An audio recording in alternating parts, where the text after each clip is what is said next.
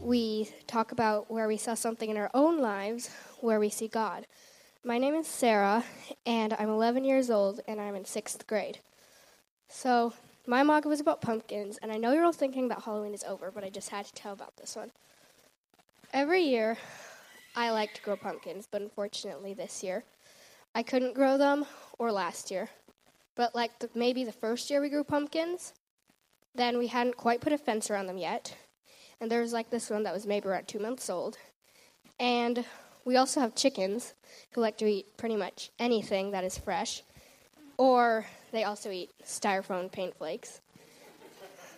Um, but they really like fresh things. And so they went into the pumpkins and they scratched up this little one that was only like two months old. And I was super worried that it was to die because, you know, it was all scratched up and stuff. It didn't die, but it was all scarred. It actually looked kind of cool.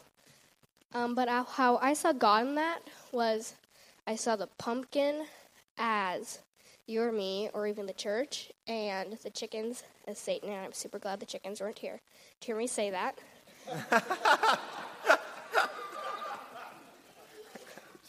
but um, Satan is trying to scratch us up and kill us, not like literally kill us, but kill our faith. And but we don't let that hurt us. We just keep on growing and going.